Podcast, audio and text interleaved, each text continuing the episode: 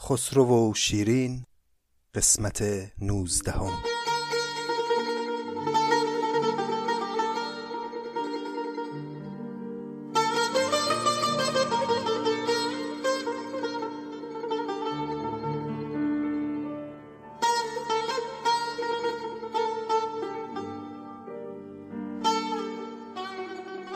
دوستان سلام روزگارتون خوش.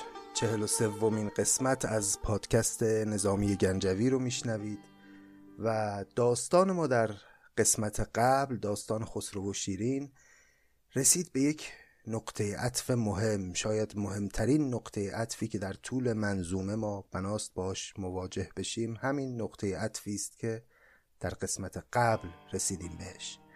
دیدیم که شیرین آب پاکی رو ریخت رو دست خسرو. و یک کلام با قاطعیت حرفش رو زد و ادامه این رابطه عاشقانه فرو رفت در تاریکی و ابها. ما موندیم و حسرت این که شیرین و خسرو یه بار دیگه به هم برسن و اون لحظه های بی نقص عاشقانه دوباره تکرار بشه اون بوسه های ناب دوباره رد و بدل بشه. و اون بیت های بی نظامی در توصیف عشقبازی و شیدایی و سرسپردگی.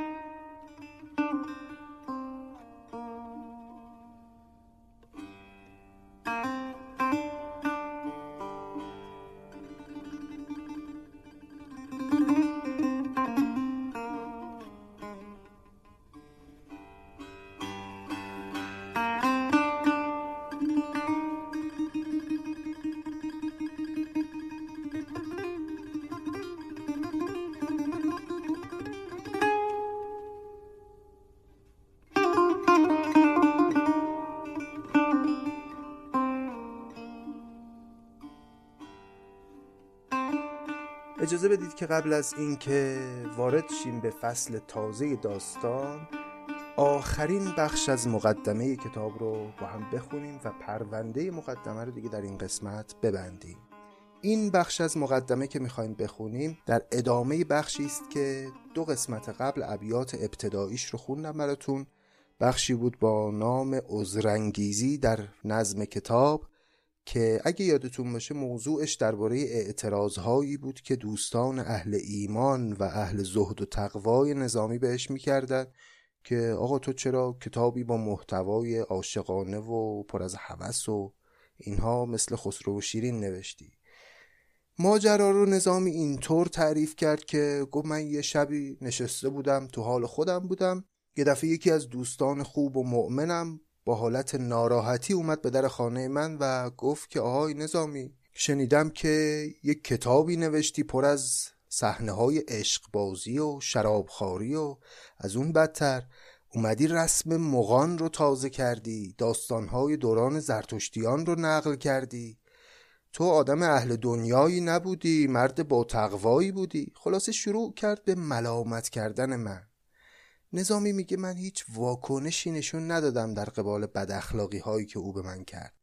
فقط تنها کاری که کردم یک چند بیتی از توصیفات شیرین رو برای او از روی کتاب خوندم.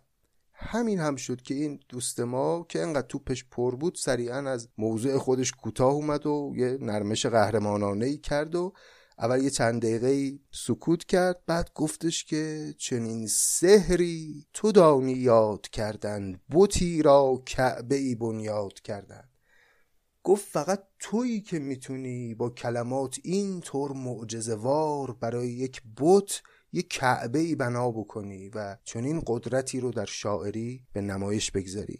بعد هم شروع کرد به تشویق کردن نظامی و گفت که نه خیلی هم کار خوبی می‌کنی این کتاب رو ادامه بده و برای او دعا کرد در نهایت و حالا ما می‌خوایم ادامه سخنان این دوست متحول شده نظامی رو بشنویم که در ادامه بنا می‌کنه به توصیه کردن به او که خب حالا تو تا کی می‌خوای تو این شهر گنجه بمونی و بپوسی؟ بیا از این کنج عزلت بیرون و برو سفر کن به شهرهای مختلف. در این زمانه هیچ شاعری در حد و اندازه تو نیست. تو بیا به میدان که این شاعرکان کم هنر همه از میدون به در بشن و معلوم بشه که هنر واقعی در اختیار کیه. اجازه بدید بخونیم با همین ابیات رو که دیگه پایان بخش مقدمه کتاب خسرو و شیرینه و دیگه این ابیات که تموم میشه بعد دیگه نظامی وارد داستان میشه. چرا گشتی در این بیغول پا بست؟ چون این نقد عراقی بر کف دست. رکاب از شهر بند گنج بکشای انان شیر داری پنج بکشای شهربند یعنی زندانی. اصطلاح شهربند گنجه تعبیری که خیلی به نظامی گفتن. یعنی زندانی شهر گنجه چون نظامی خیلی اهل این طرف اون طرف رفتن نبوده. بیشتر عمر خودش رو در همون شهر گنجه باقی مونده. رکاب از شهر بند گنج بکشای انان شیر داری پنج بکشای فرس بیرون فگن میدان فراخ است. تو سرسبزی و دولت سبز شاخ است. زمان نقض گفتاری ندارد وگر دارد چو تو باری ندارد. همایی کن برافگن سایه بر کار ولایت را به جغدی چند مسپار. میگه الان دولت سبز شاخه یعنی پادشاهی تازه برقرار شده و تو وقتشی که بیای به میدون و یه خودی نشون بدی تا این شاعران سطح پایین که اینجا جغد تعبیر می‌کنه ازشون اینها همه حساب کار دستشون بیاد. تو همایی کن هما بودن خودت رو نشون بده سایه شعر خودت رو بر سر مملکت بیانداز تا این جغدها برن کنار. همایی کن برافگن سایه بر کار ولایت را به جغدی چند مسپار. چرا غندین دو سه پروانه خیش پدیدار آمده در خانه خیش دو منزل گر شوند از شهر خود دور نبینی هیچ کس را رونق و نور. تو آن خورشید نورانی قیاسی که مشرق تا به مغرب روشناسی. چو تو حالی نهادی پای در پیش به کنجی هر کسی گیرد سر خویش. هم آفاق هنر یابد حصاری هم اقلیم سخن بیند سواری. این تعریف ها رو کرد دوست نظامی ازش و گفت که آره بیا به میدان تا معلوم بشه که هنر واقعی در دست کیست. به تندی گفتم ای بخت بلندم نه تو قصابی و من گوس پندم مدم دم تا چراغ من نمیرد که در موسا دم عیسی نگیرد. به هشوی چندم آتش بر میفروز که من خود چون چراغم خویشتن سوز. من آن شیشم که گر بر من زنی سنگ ز نام و کنیتم گیرد جهان ننگ. میگه من اون شیشه ای هستم که اگر سنگ به من بخوره و اون ظاهر و پوسته ای بیرونیم بشکنه از حقیقت وجود من دنیا ننگش میاد. کلا در این ابیات نظامی شروع کرده تاختن به این رفیقش که بیخودی هندونه زیر بغل ما نزار. نه تو قصابی و من گوسپندم مدم دم تا چراغ من نمیرد. حالا دوستانی که یه خورده سن و سالشون بیشتره شاید دیده باشن که قدیم گوسفند رو وقتی که سر می بریدن قصابا برای اینکه پوستش رو راحت بخوان جدا بکنن یک شکافی در یه جایی از بدن او ایجاد می‌کردن و شروع می‌کردن دمیدن در این شکاف تا یه هوایی بین پوست و گوشت ایجاد بشه بتونن این پوسته رو راحت جدا بکنن. اینجا هم نظامی میگه که تو قصاب نیستی منم گوسفند نیستم پس بیخودی منو باد نکن. بیخودی در من مدم و من خودم می‌دونم چیم. من به ضعفهای خودم آگاهم. من آن شیشم که گر بر من زنی سنگ ز نام و کنیتم گیرد جهان ننگ. مسی بینی زری بر وی کشیده به مرداری کلابی بردمیده. نبینی جز هوای خیش قوتم. به جز بادی نیابی در بروتم. کلمه بروت یعنی همون سبلت یا سیبیل. یعنی این سیبیل ما خلاصه فقط باده. خیلی جدیش نگیر.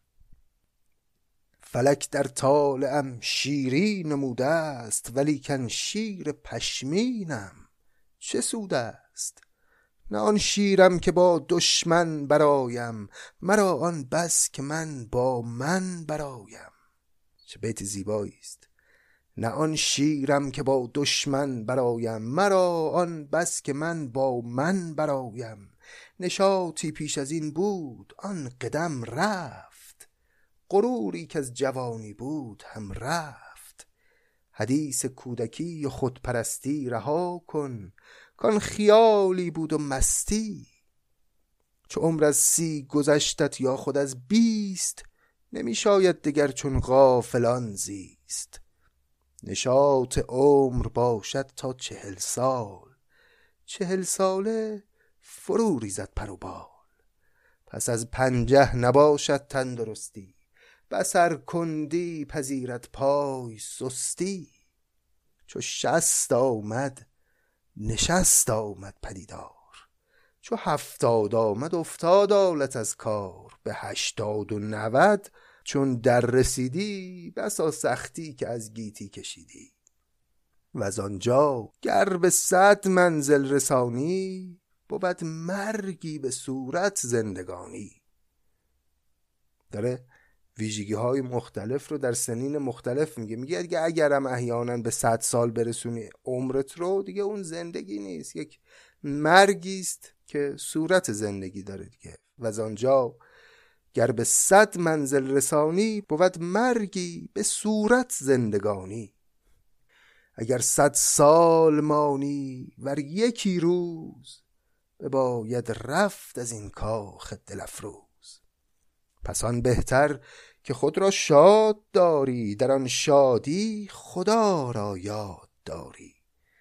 به وقت خوشدلی چون شمع پرتاب دهن پرخنده داری دیده پر آب.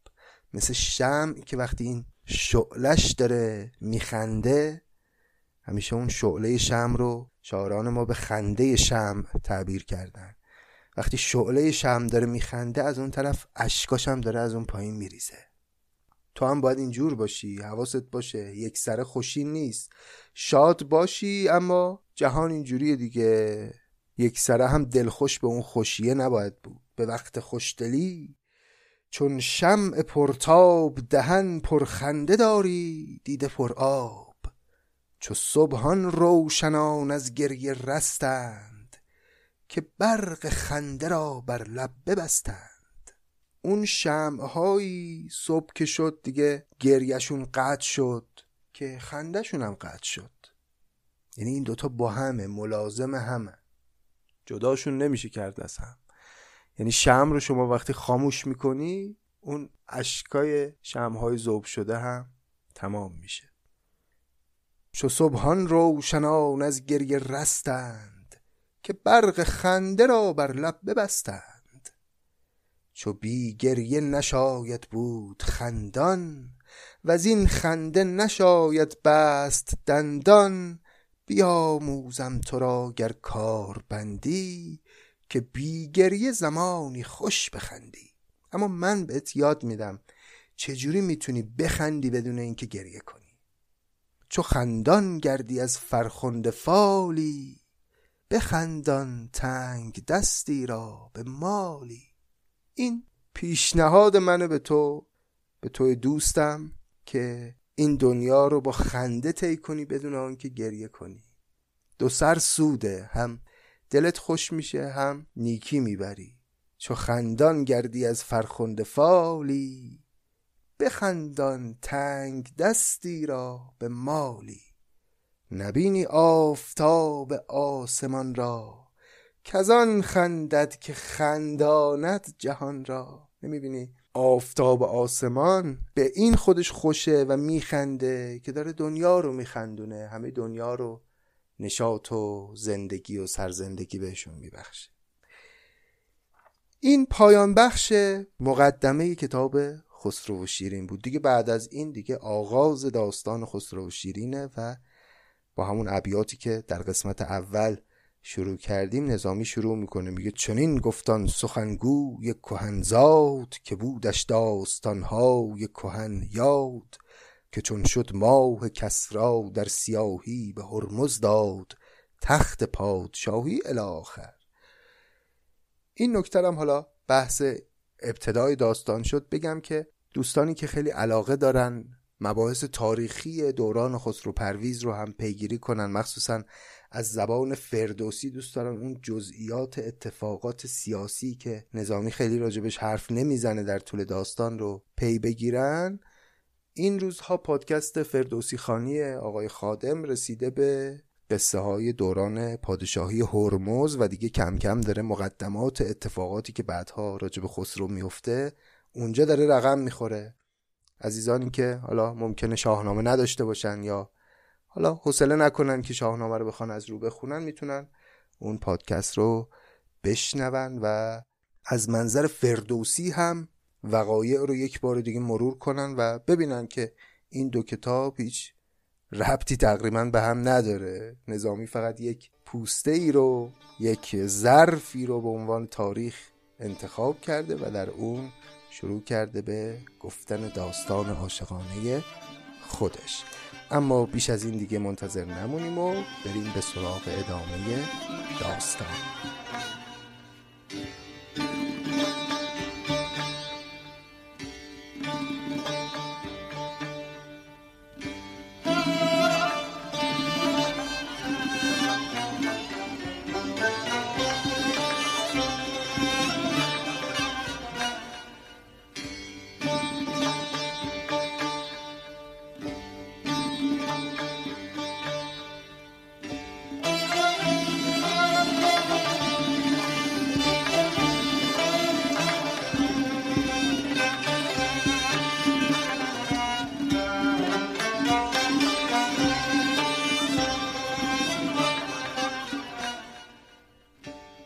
دوستان حتما یادتون هست که خسرو شاپور رو فرستاد به قصر شیرین تا او رو برداره و بیاره به کاخ پادشاهی تا اینکه پنهانی دور از چشم مریم یه وقتایی این دوتا همدیگر رو ببینن و با هم ارتباطی داشته باشن.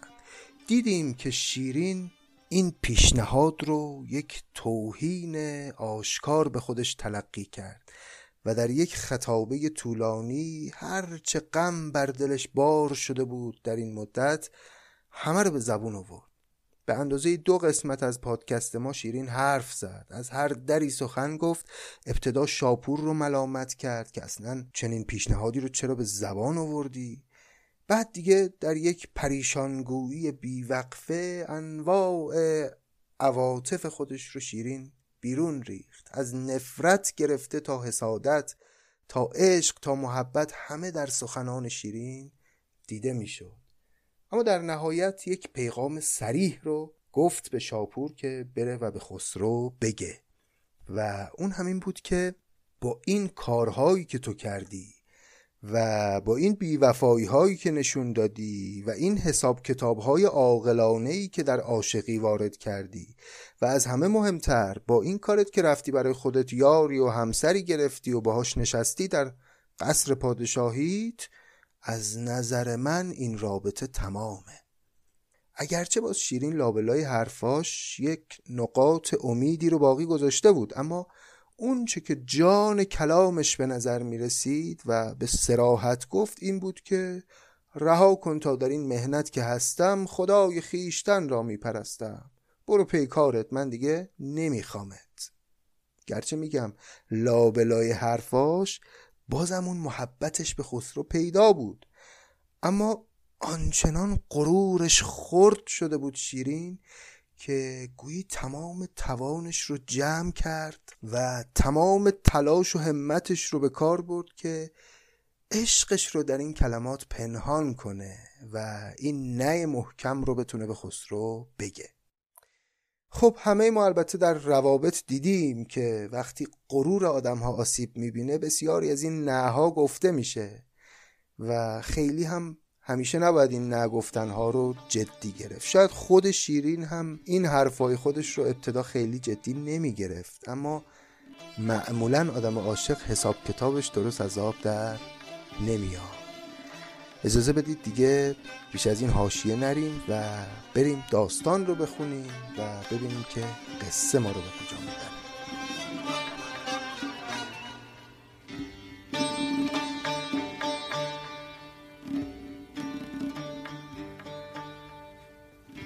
Yeah.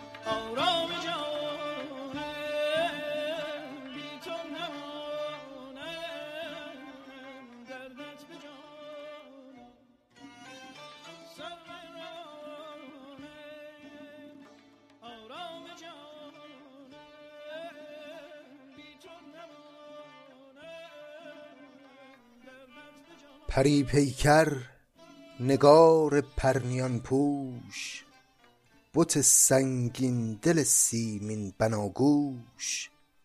در آن وادی که جایی بود دلگیر نخوردی هیچ خوردی خوشتر از شیر.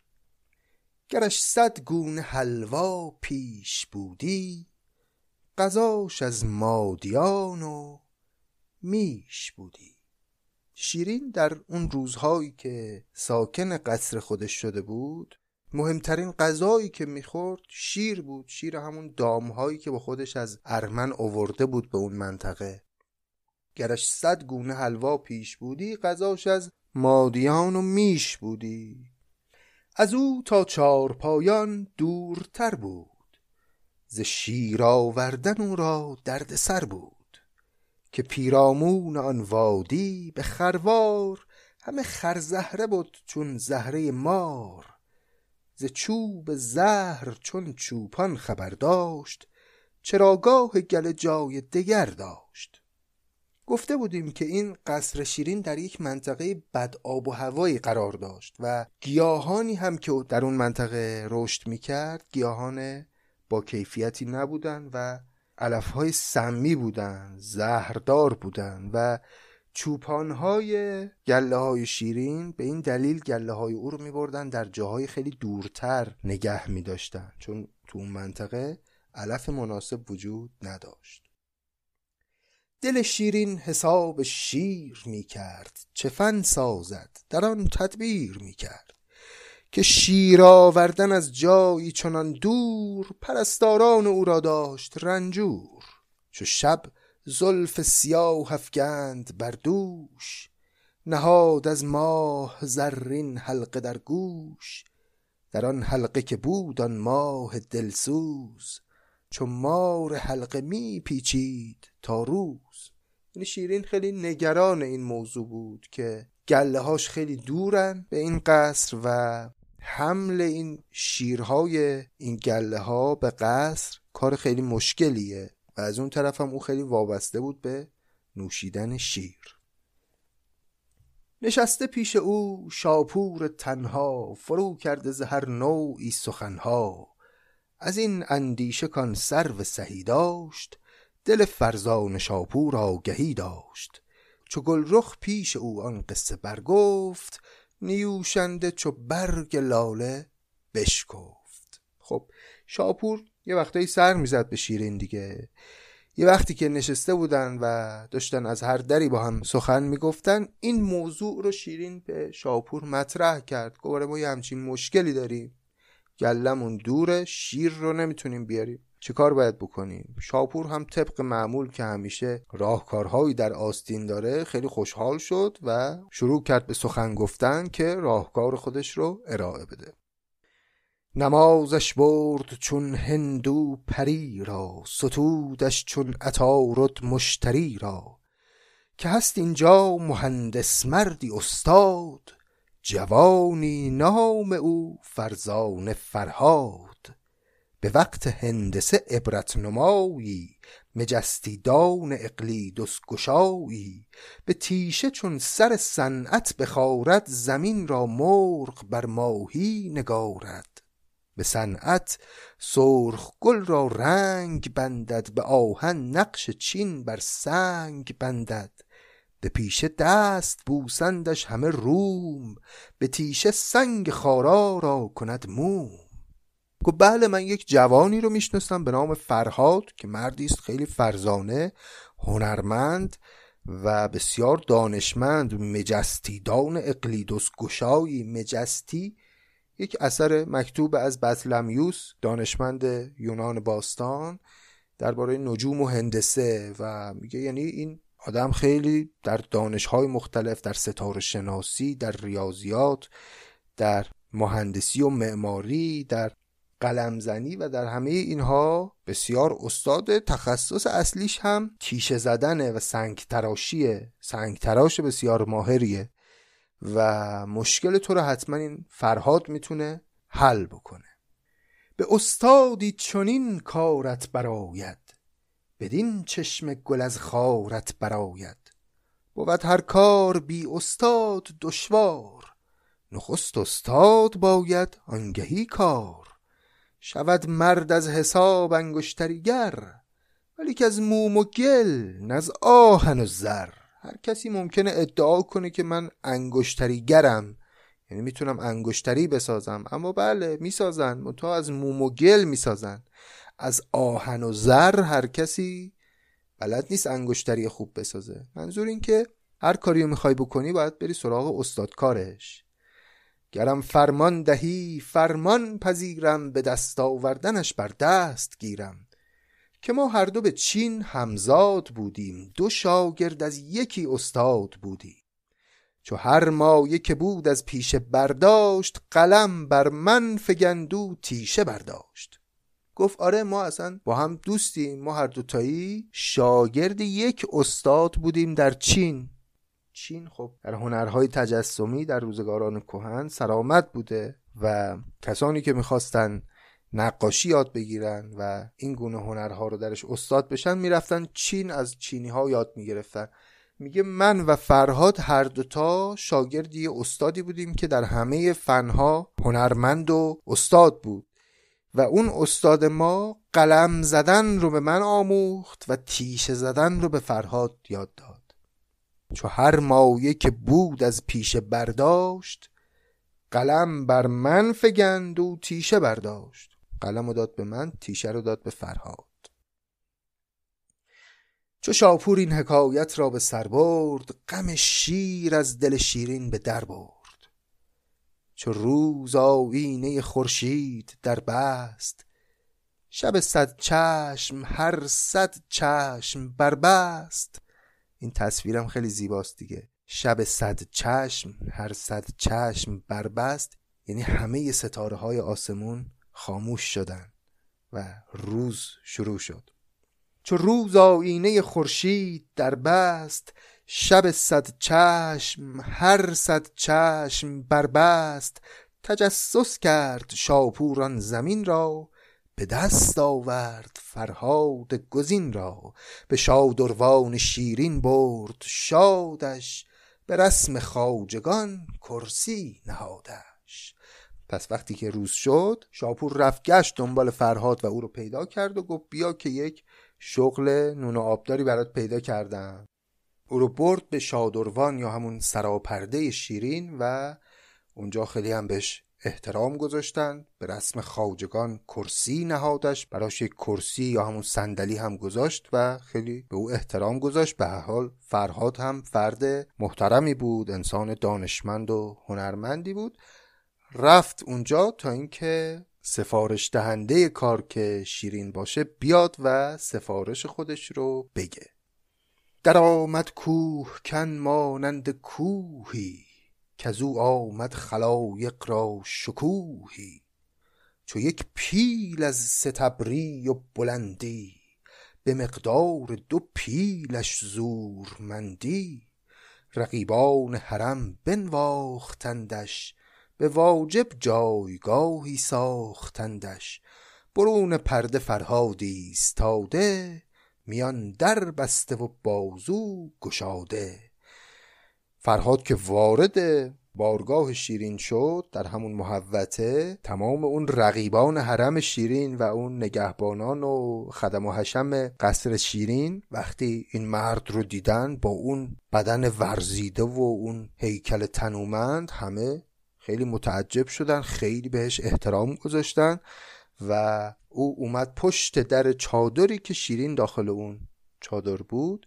ایستاد و اونجا یک جایگاه مناسبی هم براش درست کردن برون پرده فرهاد ایستاده میان در بسته و بازو گشاده.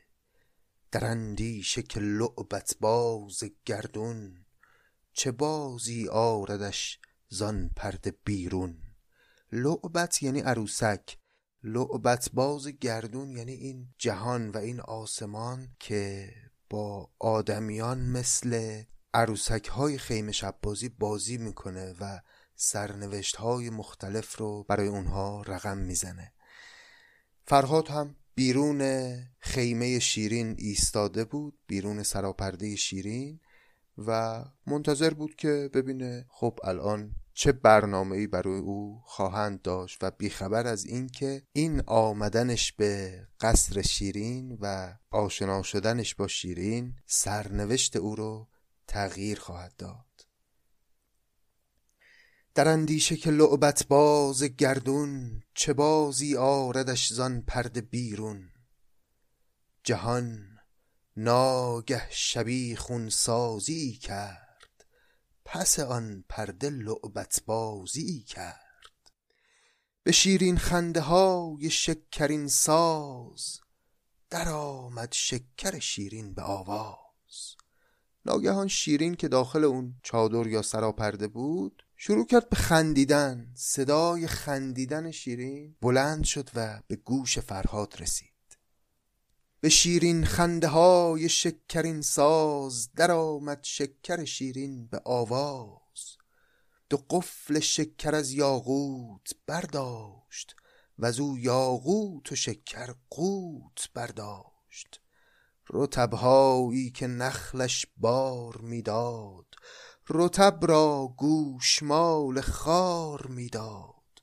به نوش آباد آن خرمای در شیر شکر خواند را چاشنگیر ز بس کز دامن لب شکر افشاند. شکر دامن به خوزستان برافشاند. شنیدم نام او شیرین از آن بود که در گفتن عجب شیرین زبان بود. ز شیرینی چه گویم؟ هر چه خواهی بر آوازش بخفتی مرغ و ماهی. تبرزد را چو لب پرنوش کردی ز شکر حلقه ها در گوش کردی. در آن مجلس که او لب برگشادی نبودی تن که حالی جان ندادی. کسی را کان سخن در گوش رفتی. گر افلاطون بودی از هوش رفتی. کسی که سخن گفتن شیرین به گوشش می‌رسید اگر افلاتون بود در خردمند بودن از هوش می‌رفت با شنیدن صدای شیرین. تمام این ابیاتی که شنیدیم همه وصف سخن گفتن شیرین و صدای شیرین بود. و نظامی میگه اصلا شنیدم نام او شیرین از آن بود که در گفتن عجب شیرین زبان بود.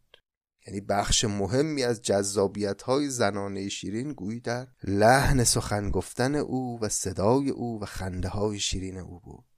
زرافت های خیلی زیادی داشت این ابیاتی که شنیدیم. مثلا یک نمونهش رو بخوایم مثال بزنیم. گفت تبرزد را چو لب پرنوش کردی ز شکر حلقه ها در گوش کردی. یعنی موقعی که شیرین لبش رو پرنوش می‌کرد یعنی شروع می‌کرد به سخن گفتن تبرزد حلقه در گوش می‌کرد. تبرزد یک ماده شیرین هست. میگه این تبرزد موقعی که سخنان شیرین از لبهای او جاری می‌شد به نشانه بندگی آن سخنان حلقه در گوش خودش می‌کرد. اونم حلقه هایی از شکر. تبرزد را چو لب پرنوش کردی ز شکر حلقه ها در گوش کردی. این کردی هم یعنی می کرد. گاهی وقتا در متون کهن اون می استمراری تبدیل میشه به یه و میاد انتهای فعل. مثلا گه نعره زدی بلبل گه جام دریدی گل که سعدی میگه یعنی گه نعره می‌زد بلبل گه جامه میدرید گل. اینجا هم تبرزد را چو لب پرنوش کردی ز شکر حلقه ها در گوش کردی. یعنی چو لب را پرنوش می‌کرد شیرین تبرزد را ز شکر حلقه ها در گوش می‌کرد. به این صورت باید بخونیم تا معنا رو دریابیم. برها در آن مجلس که او لب برگشادی نبودی تن که حالی جان ندادی. کسی را کان سخن در گوش رفتی گر افلاطون بودی از هوش رفتی. چو بگرفت سخن فرهاد در گوش ز گرمی خون گرفتش در جگر جوش. برآورد از جگر آهی شغبناک چو مسروعی ز پای افتاد بر خاک. به روی خاک می غلتید بسیار و آن سرکوفتن پیچید چون مار. پس همین که این صدا به گوش فرهاد رسید اصلا نیازی نبود روی شیرین رو ببینه. همین که صدا رو شنید مانند مسروعان به روی خاک افتاد و پیچید بر خودش و به حال دیوانگی درآمد. چو شیرین دید کان آرام رفته دلی دارد چو مرغ از دام رفته هم از راه سخن شد چار سازش بدان دانه به دام آورد بازش. یعنی چی شد؟ شیرین که دید این کسی که اومده بود مشکلش رو حل کنه از حال رفته و به یه چنین وضعی در اومده اومد بالا سرش باشید چند کلمه سخن گفت ببینه چه اتفاقی براش افتاده و همین آمدن شیرین حال فرهاد رو جا آورد.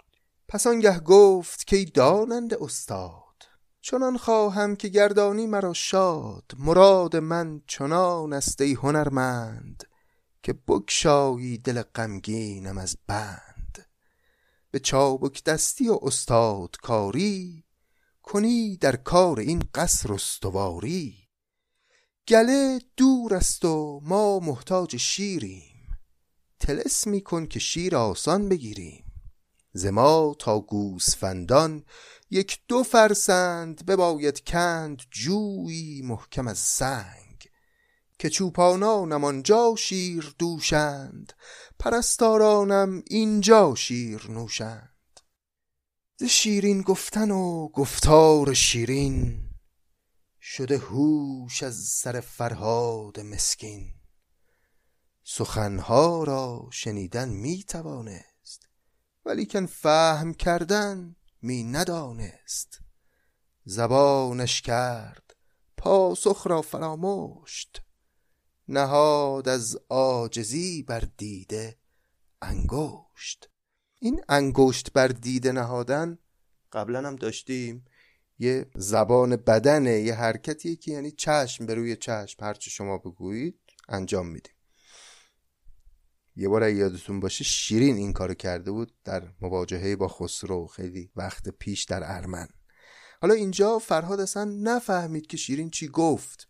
شیرین همینجور داشت توضیح می‌داد که آره گله ما دوره مشکل داریم در انتقال شیر می‌خوایم اگه بتونی مثلا یک جویی حفر کنی که چوپانان من اونجا شیر رو بدوشن این شیر خودش منتقل بشه بیاد اینجا جلوی قصر و پرستارانم و خدمتکارانم این شیر رو اینجا تحویل بگیرن. این توضیحات رو شیرین داشت به فرهاد می‌داد اما فرهاد اصلا نمیشنید سخنان او رو و چیزی از حرفای او متوجه نشد. و در اون حال شیدایی تنها کاری که تونست بکنه این بود که به نشانه اطاعت انگشت بر دیده بگذاره و بگه چشم اطاعت. البته چیزی از حرفای شیرین متوجه نشد. حکایت باز جست از زیر دستان که مستم کور دل باشند مستان. ندانم کو چه می‌گوید بگویید. ز من کامی که میجوید بجویید. پس همین که اومد بیرون از محضر شیرین از زیر دستان و خدمتکاران او ماجرا رو پرسید. گفت راستش من مست بودم نفهمیدم که او چی گفت این خانم به من. شما بگید خواستش چی بود؟ سفارش کارش چی بود؟ شما توضیح بدید من برم انجام بدم. رقیبان آن حکایت برگرفتند سخنهایی که رفت از سر گرفتند. چو آگه گشت از آن اندیشه فرهاد فگند آن حکم را بر دیده بنیاد. در آن خدمت به غایت چابکی داشت که کار نازنینان نازکی داشت. از آنجا رفت بیرون تیشه در دست گرفت از مهربانی پیشه در دست. پس هنگامی که متوجه شد که چه کار باید بکنه بلافاصله از اونجا رفت بیرون و نهایت هنر و توانش رو به کار بست برای اینکه هرچه بهتر خواسته شیرین رو عملی بکنه. چنان از هم درید اندام آن بوم که می‌شد زیر زخمش سنگ چون موم. به تیش روی خارا می خراشید. چو بید از سنگ مجرا می تراشید. اینجا بید احتمالا منظور نظامی اون کرم بیده که پارچه ها رو می‌خوره. میگه فرهاد مثل اون کرم که چطور شکاف میندازه در فرش و در پارچه اینطور زمین رو با تیشه خودش می‌کند و اون جوی رو حفر می‌کرد. به تیشه روی خارا می خراشید چو بید از سنگ مجرا می تراشید به هر تیشه که بر سنگ آزمودی دو همسنگش جواهر مزد بودی. به یک ماه از میان سنگ خارا چو دریا کرد جویی آشکارا. ز جای گوسفندان تا در کاخ دو روی سنگ ها زد شاخ در شاخ. چو کار آمد به آخر حوزه ای بست که حوز کوسرش بوسید مرد است چنان ترتیب کرد از سنگ جویی که در درزش نمی گنجید مویی. در آن حوزه که کرد او سنگ بستش روان شد آب گفتی زاب دستش. یعنی انقدر تمیز و دقیق و شفاف کار کرده بود که از نظر زیبایی انگار آب در اون حوزچه و در اون جوی روان هست. بنا چندان تواند بود دشوار که بنا را نیامد دست در کار. اگر صد کوه باید کند پولاد زبون باشد به دست آدمی زاد.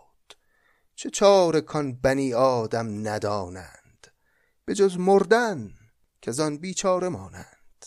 اینا دیگه حرفای خود نظامی بود. که خیلی کارا ممکنه خیلی دشوار به نظر بیاد. تا این دشواری تا وقتیه که اون کار دست استاد کار نیفتاده باشه. بنا چندان تواند بود دشوار که بنا را نیامد دست در کار. اگر صد کوه باید کند پولاد زبون باشد به دست آدمی زاد این اندیشه ها خیلی جالبه ها دوستان. نظامی این شعرها رو چند دهه پیش از حمله مغولان گفته. و ما تقریبا بعد از حمله مغول دیگه از این حرفا خیلی تو فرهنگ خودمون نمیشنویم. حرفایی که بوی صنعت میده بوی تسخیر طبیعت به وسیله انسان میده. این حرفا حرفای دوران شکوه تمدن ایرانی اسلامی در اون دوره‌ای که هنوز این مغولان حمله نکرده بودند تا تمام به قول معروف زیر ساخت های علمی ما رو از بین ببرن. و چه بسا واقعا اگر این اتفاق حمله مغولان نمی افتاد این چنین اندیشه هایی که رگه هاش رو در یک شعر عاشقانه نظامی هم حتی میشه پیدا کرد اگر چنین اندیشه هایی بیشتر بست پیدا می‌کرد در جامعه ما ممکن بود حتی اتفاقات بزرگی بیفته اتفاقاتی که یکی دو قرن بعد در مغرب زمین افتاد. بگذاریم.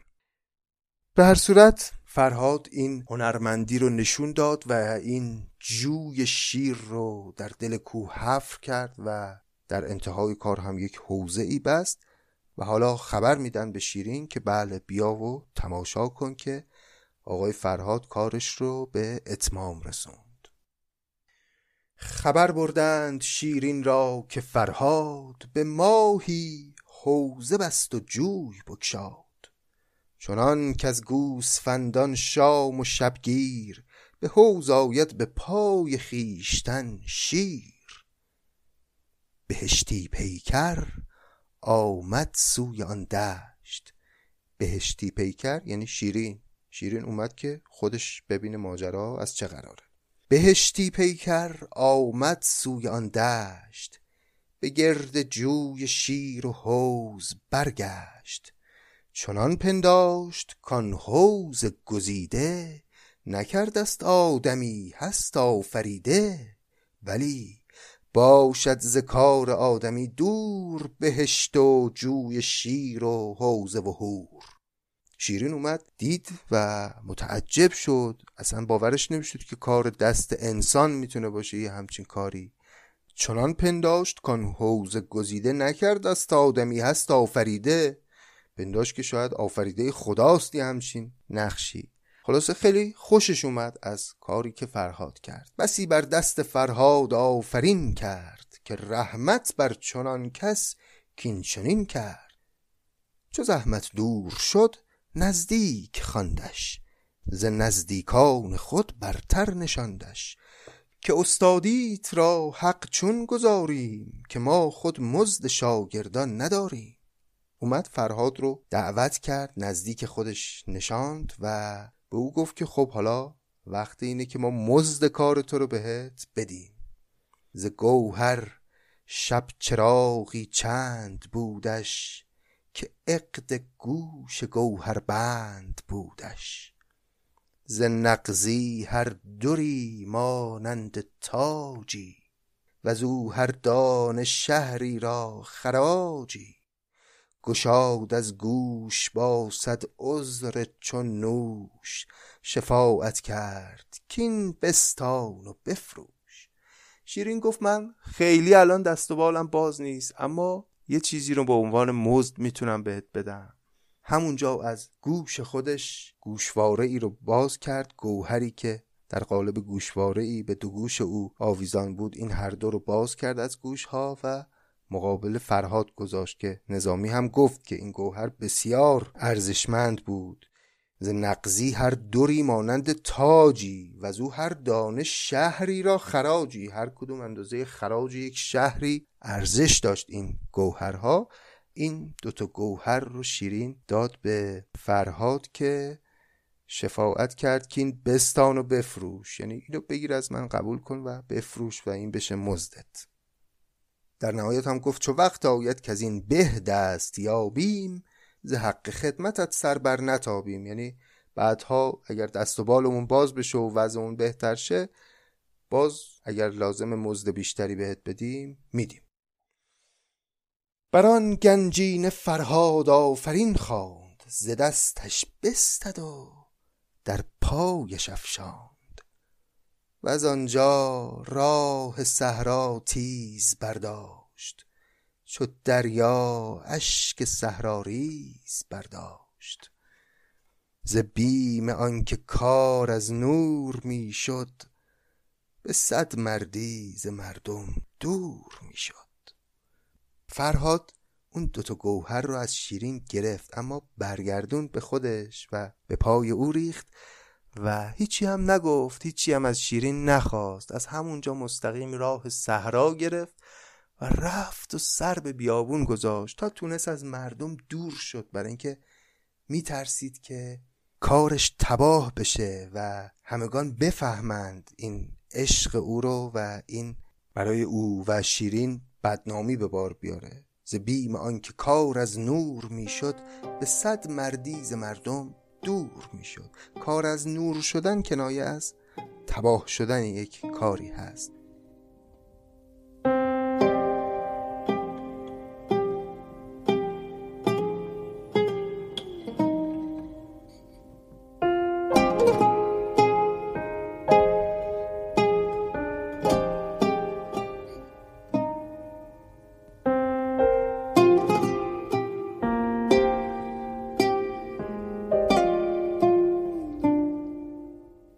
چو دل در مهر شیرین بست فرهاد برآورد از وجودش عشق فریاد. به سختی می گذشتش روزگاری نمی آمد ز دستش هیچ کاری. نه صبر آنکه دارد برگ دوری نه برگ آنکه سازد با صبوری. فرو رفته دلش را پای در گل ز دست دل نهاده دست بر دل. به احتمال قوی فرهاد هم در همین مرحله از داستان خبر داره که شیرین و خسرو بالاخره چیزی بینشون هست. این قصه پنهانی نبوده همه ازش خبر داشتن و احتمالا این فرار فرهاد و سر به بیابان گذاشتن او هم دلیلی نداره جز این که می‌دونه که این عشق احتمالا به جایی نخواهد رسید. فرو رفته دلش را پای در گل ز دست دل نهاد دست بر دل. زبان از کار و کار از آب رفته ز تن نیرو ز دید خواب رفته. چو دیو از زحمت مردم گریزان فتان خیزان تر از بیمار خیزان. بیمار خیزان یعنی آدم مریض احوالی که بلند میشه از بستر و افتان و خیزان راه میره. میگه این راه رفتنش مثل یک بیماری بود که از بستر بلند شده. چو از زحمت مردم گریزان فتان خیزان تر از بیمار خیزان. گرفته کوه و دشت از بیقراری. و او در کوه و دشت افتاد زاری. دیگه هیچ چاره ای برای کار خودش نمی‌دید فرهاد جز اینکه سر بگذاره به بیابان و در تنهایی و در دوری از مردم روزگار بگذرونه و فقط تحمل کنه این اندوه شدیدی که از این عشق به جانش ریخته رو. خب ماجرای فرهاد که شاید خیلی ها منتظرش بودن که ببینن کی فرهاد وارد داستان خسرو و شیرین میشه. از اینجای کار آغاز شد. از این قسمت نوزدهمی که ما در اون هستیم و خب فعلا ادامه خواهد داشت. باید دید که این ماجرا به چه سمتی خواهد رفت و این قصه عاشقانه فرهاد که یک دفعه به عنوان یک ماجرای فرعی وارد داستان خسرو و شیرین شد آیا در نهایت نقشی در رابطه خسرو و شیرین خواهد داشت و اومدن این فرهاد در داستان که دقیقا هم مقارن شد با اونجایی که شیرین و خسرو تقریبا رابطهشون شکراب شد دیگه با اون پیام تند و تیزی که شیرین برای خسرو در قسمت های قبل فرستاده بود. این مقارنت آیا باعث خواهد شد که این رابطه به کدام سو بره و آیا این رشته رو پاره تر از اونچه که از قبل بود خواهد کرد یا نه می‌تونه خودش انگیزه ای بشه برای اینکه خسرو و شیرین به هم نزدیکتر بشن. اجازه بدید که ادامه ماجرا رو بگذاریم برای قسمت های آینده و همینجا داستان رو تمام کنیم. خیلی سپاسگزارم ازتون که این قسمت از خسرو و شیرین رو هم شنیدید. و ممنونم از اینکه پادکست ما رو به عزیزانتون و دوستانتون و کسانی که می‌دونید به ادبیات فارسی و داستانهای کهن علاقمند هستند معرفی می‌کنید. این لطف بزرگ شماست به این حرکت فرهنگی مستقل.